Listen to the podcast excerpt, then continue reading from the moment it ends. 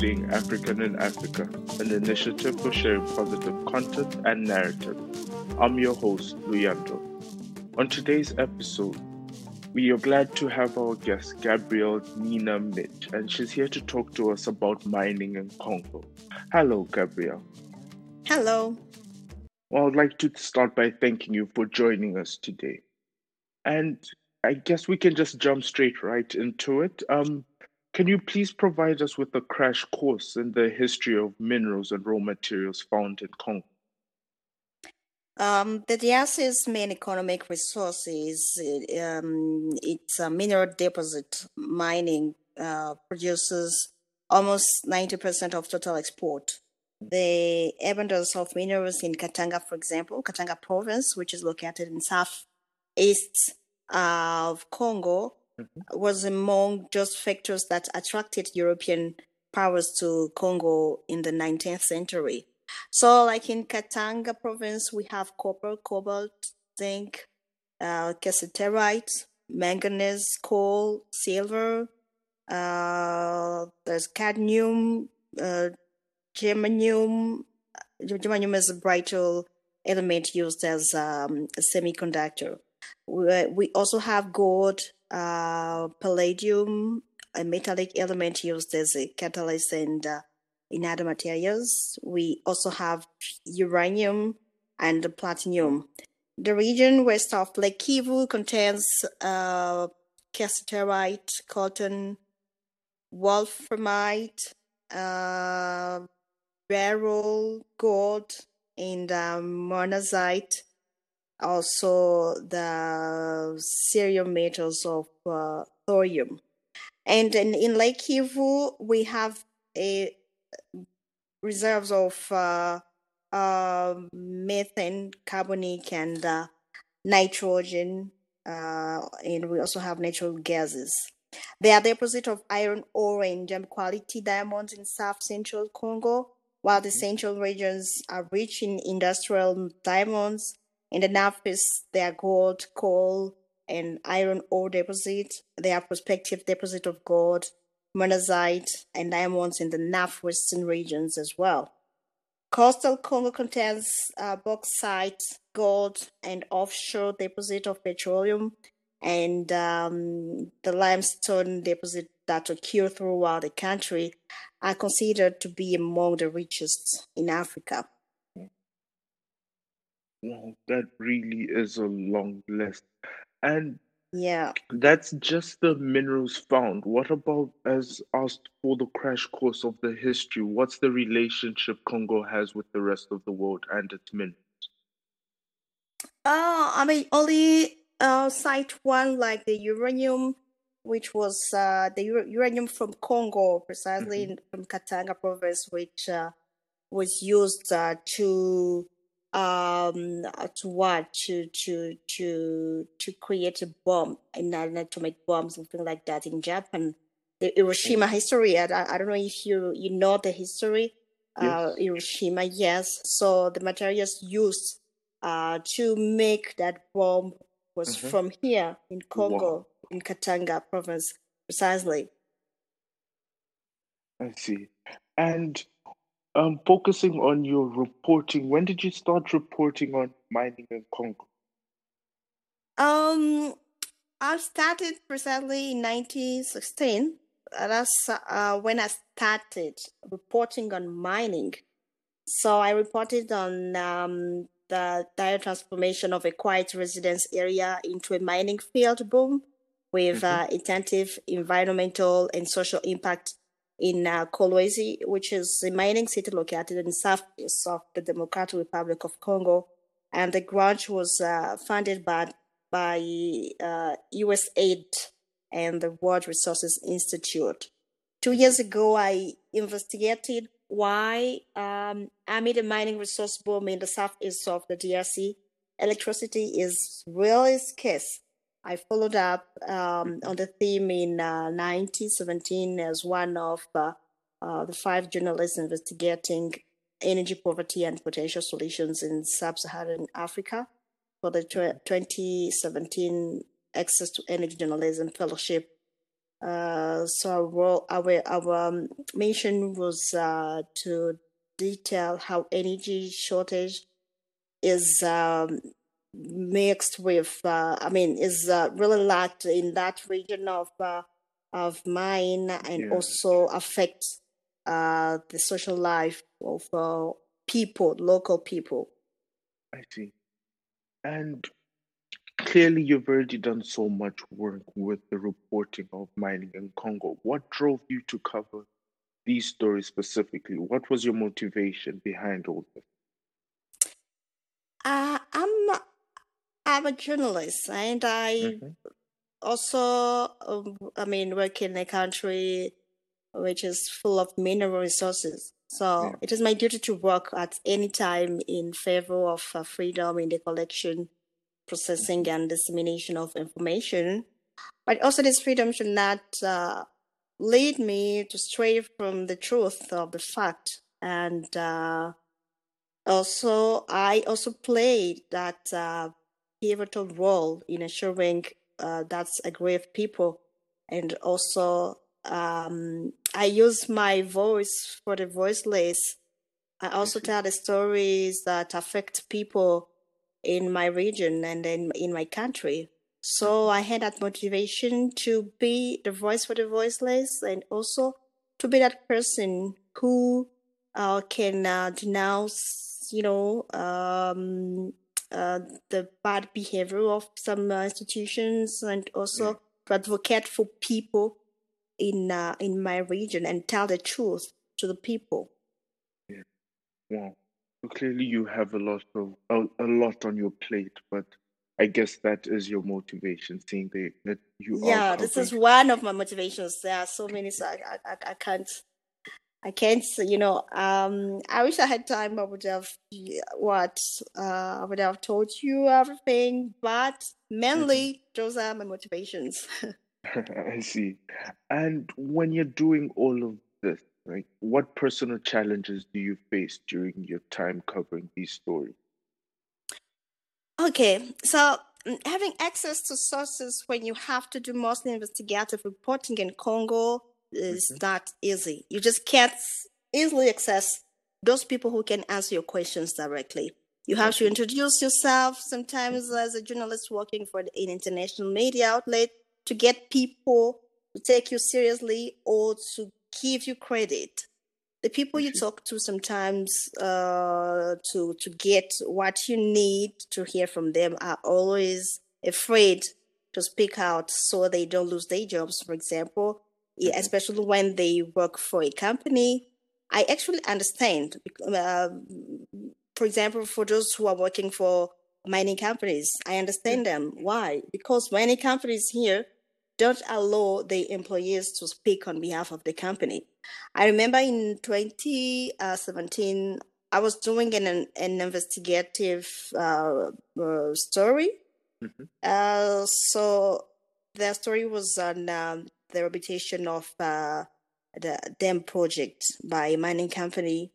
When I was talking to an employee of a company to get information, he knew it was to get. Uh, I mean, I contacted him. I called him Yeah. to have some information from him on what they were doing on that dam in um, one of the region here, one of the area here. Mhm. I was right. I could write what he was telling me because that's what I wanted to to, to gather from from him. I could Yeah. write up everything that he could give me uh, over the phone, and um, had to quote him on in my article uh, as a source. But once the article was published in um, one of the med- the Canadian media outlets, uh, that employee had serious problems with his boss. He had not said anything bad that could harm his company, Yeah. but the fact that he spoke to the media really put him in trouble, and I really felt very bad and guilty.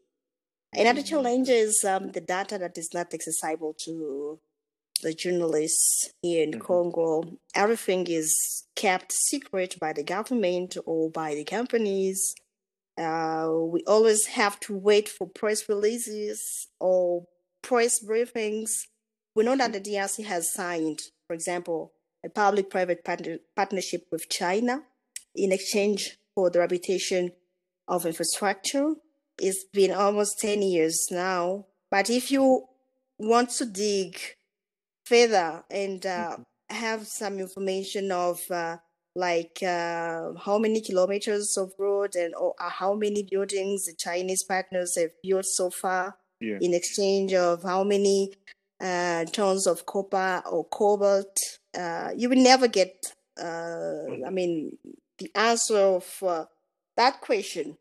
But the population also has the right to know through exactly. the media how this yeah. contract is evolving the media is the, the only link between the decision makers and the population. So these are some of the challenges that um, journalists like myself uh, yeah. face in the DRC. Oh, wow. I can only imagine what it is going through, not only trying to put together a story, but as you highlighted, where sources are very scarce and it's very yeah. difficult to collect information at all. Mm-hmm. So, well, I again, I will, I believe this, that to be the theme of this podcast. Me commending you on the work you're doing because clearly it is an uphill battle you're going through with all of this. But yeah, I guess it is worth it in the end when you are able to publish something. And mm-hmm. with the work you're doing, what biases or preconceived notions did you have before covering these topics, and what changed after being immersed in this world of mining? Uh, honestly, I thought that information was served on a plate. That is, mm-hmm. uh, I, I thought it was easy to find all the information needed. Mm. Maybe because I started working as a simple TV and radio journalist, and I was too young at the time. I didn't understand why the senior journalists of my newsroom wanted to cover strikes in the mining companies at all costs.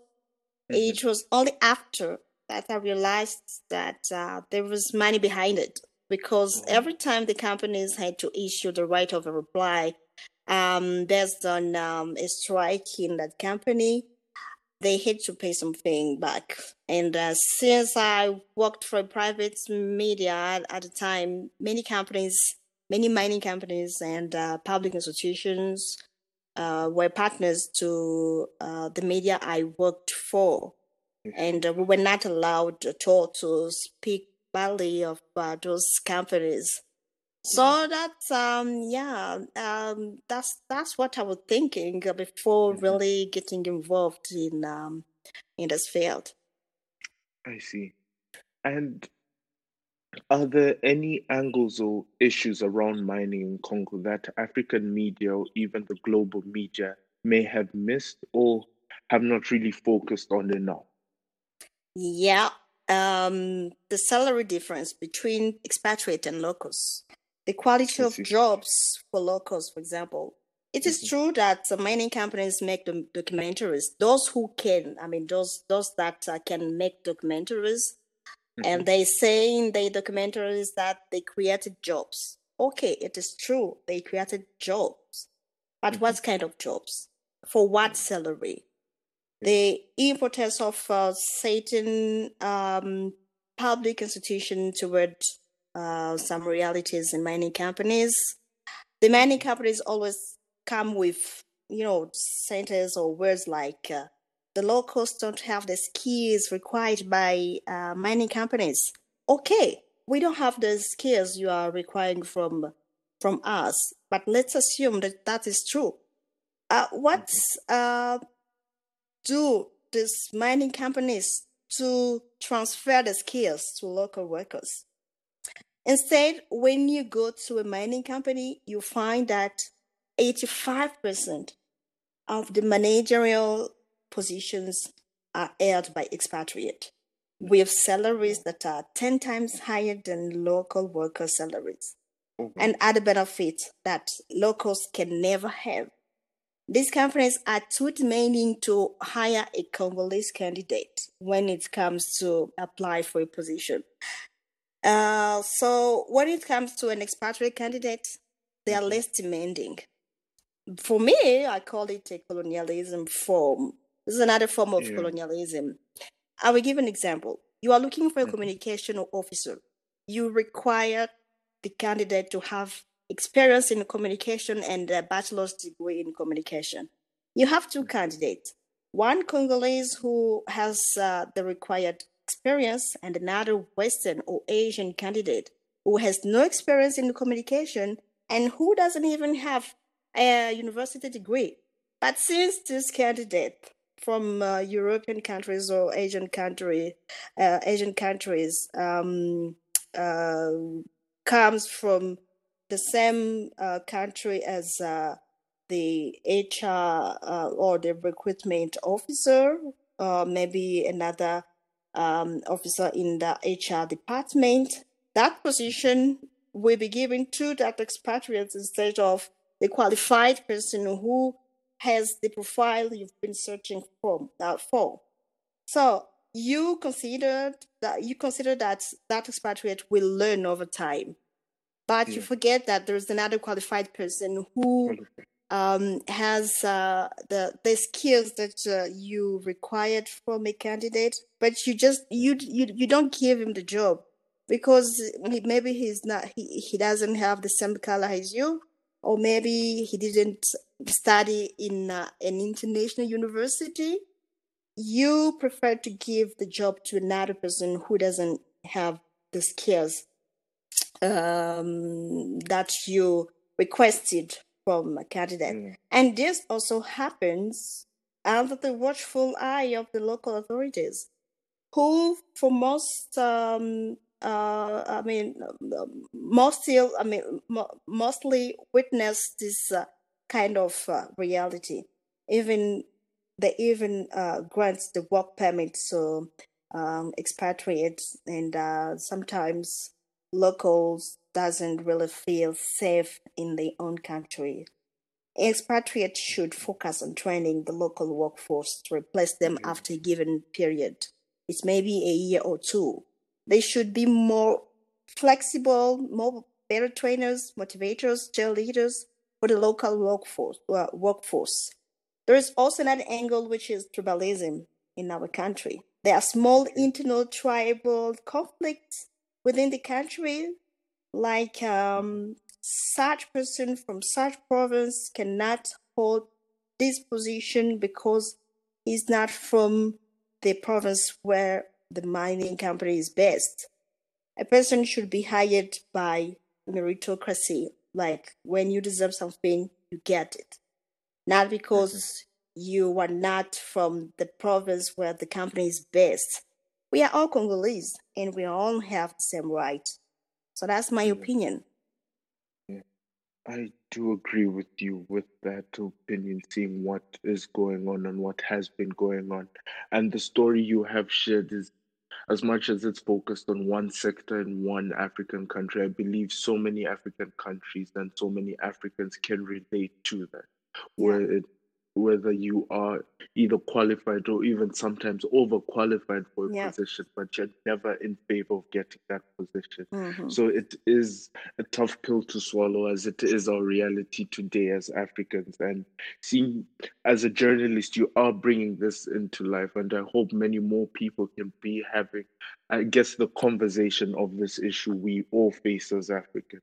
Mhm. And and I would just like to focus on something else. Um, it is com- it is common knowledge that the world at large cannot function without Congo's natural wealth, such as coltan, from which we get our cell phones to function. Yet it appears reporting on Africa and the DRC is mostly always negative. What can you comment on that?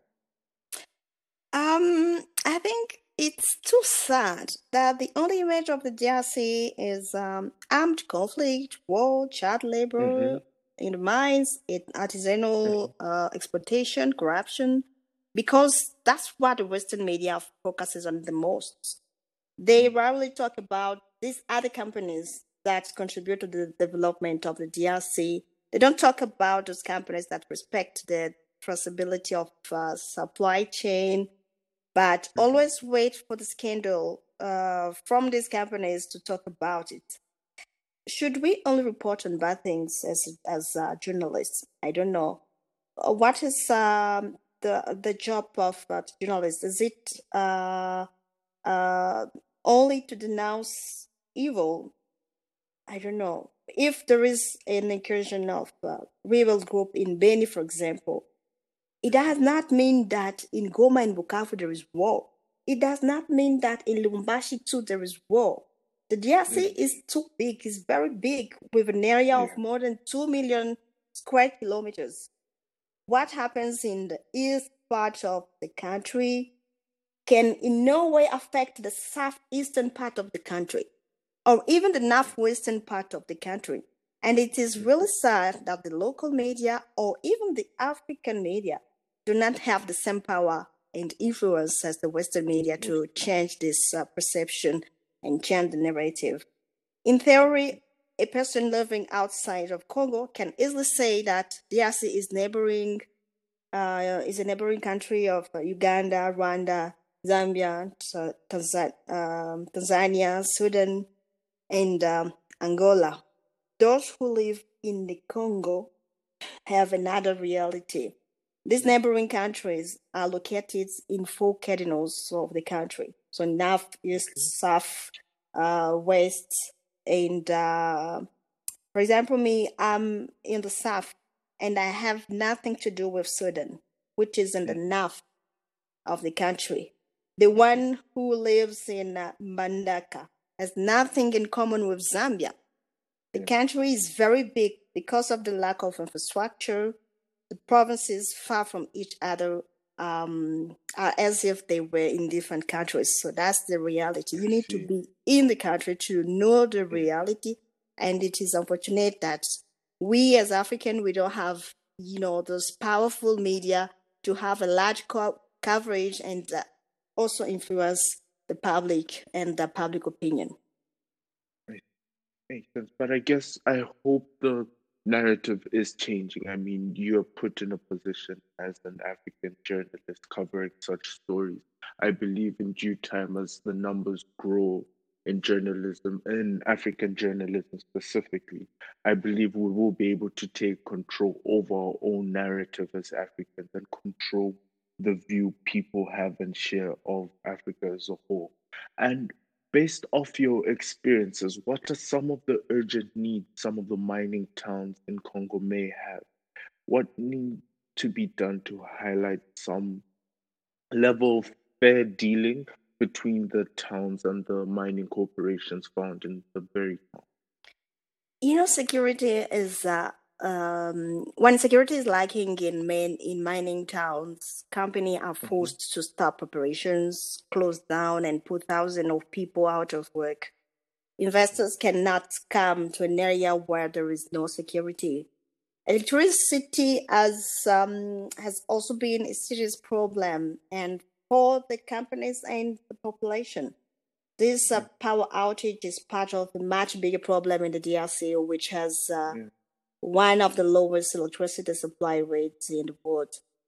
Only about uh, 15 uh, uh, percent of the population has access to electricity, for example, yeah. and the lack of power correlates markedly with the abundance of mineral resources below ground.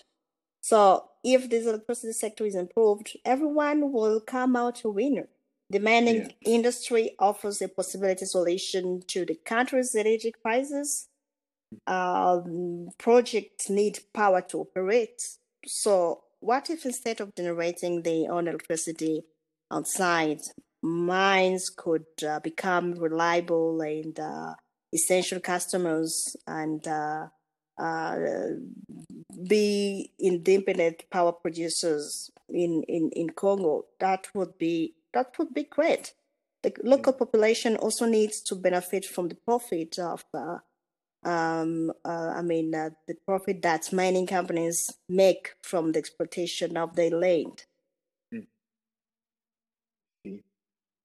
Well, Gabriel, going through this topic and conversation as a whole, I guess it's as being African in Africa is somewhat always focusing on the positive content, the narrative.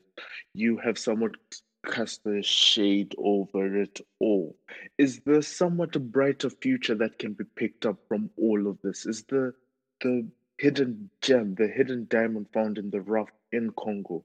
Based off your experiences covering all these stories, what is the silver lining that can be somewhat focused on as Congo and even bigger, even a bigger picture as Africa? What is the silver lining in all of this?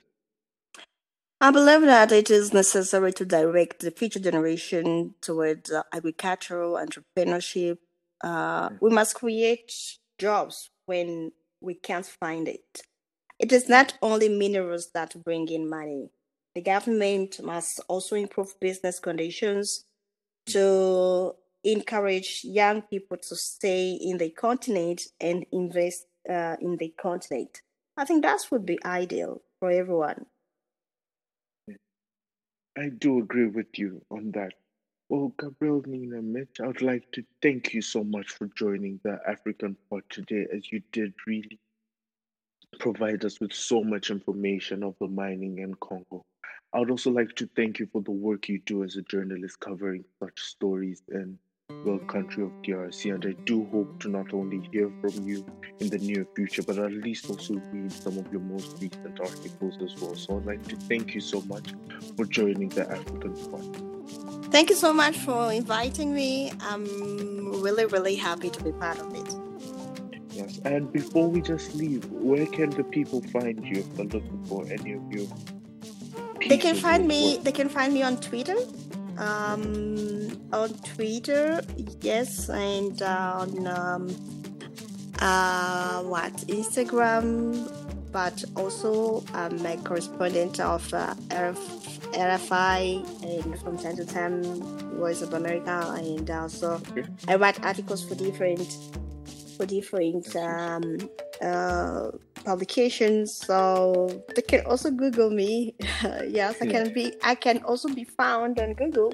uh, yes, and uh, yes, that's that's where they can they can find me. Uh, Twitter. My my my Twitter handle is uh, at Mitch Nina. At Mitch Nina, and same for Instagram yeah, so I will be waiting for the questions on uh, my Twitter account. Yes, most certainly. Well, again, Gabriel, I would like to thank you once again for joining us today. I thank hope to so see much. you soon. You're welcome. Yeah, inshallah.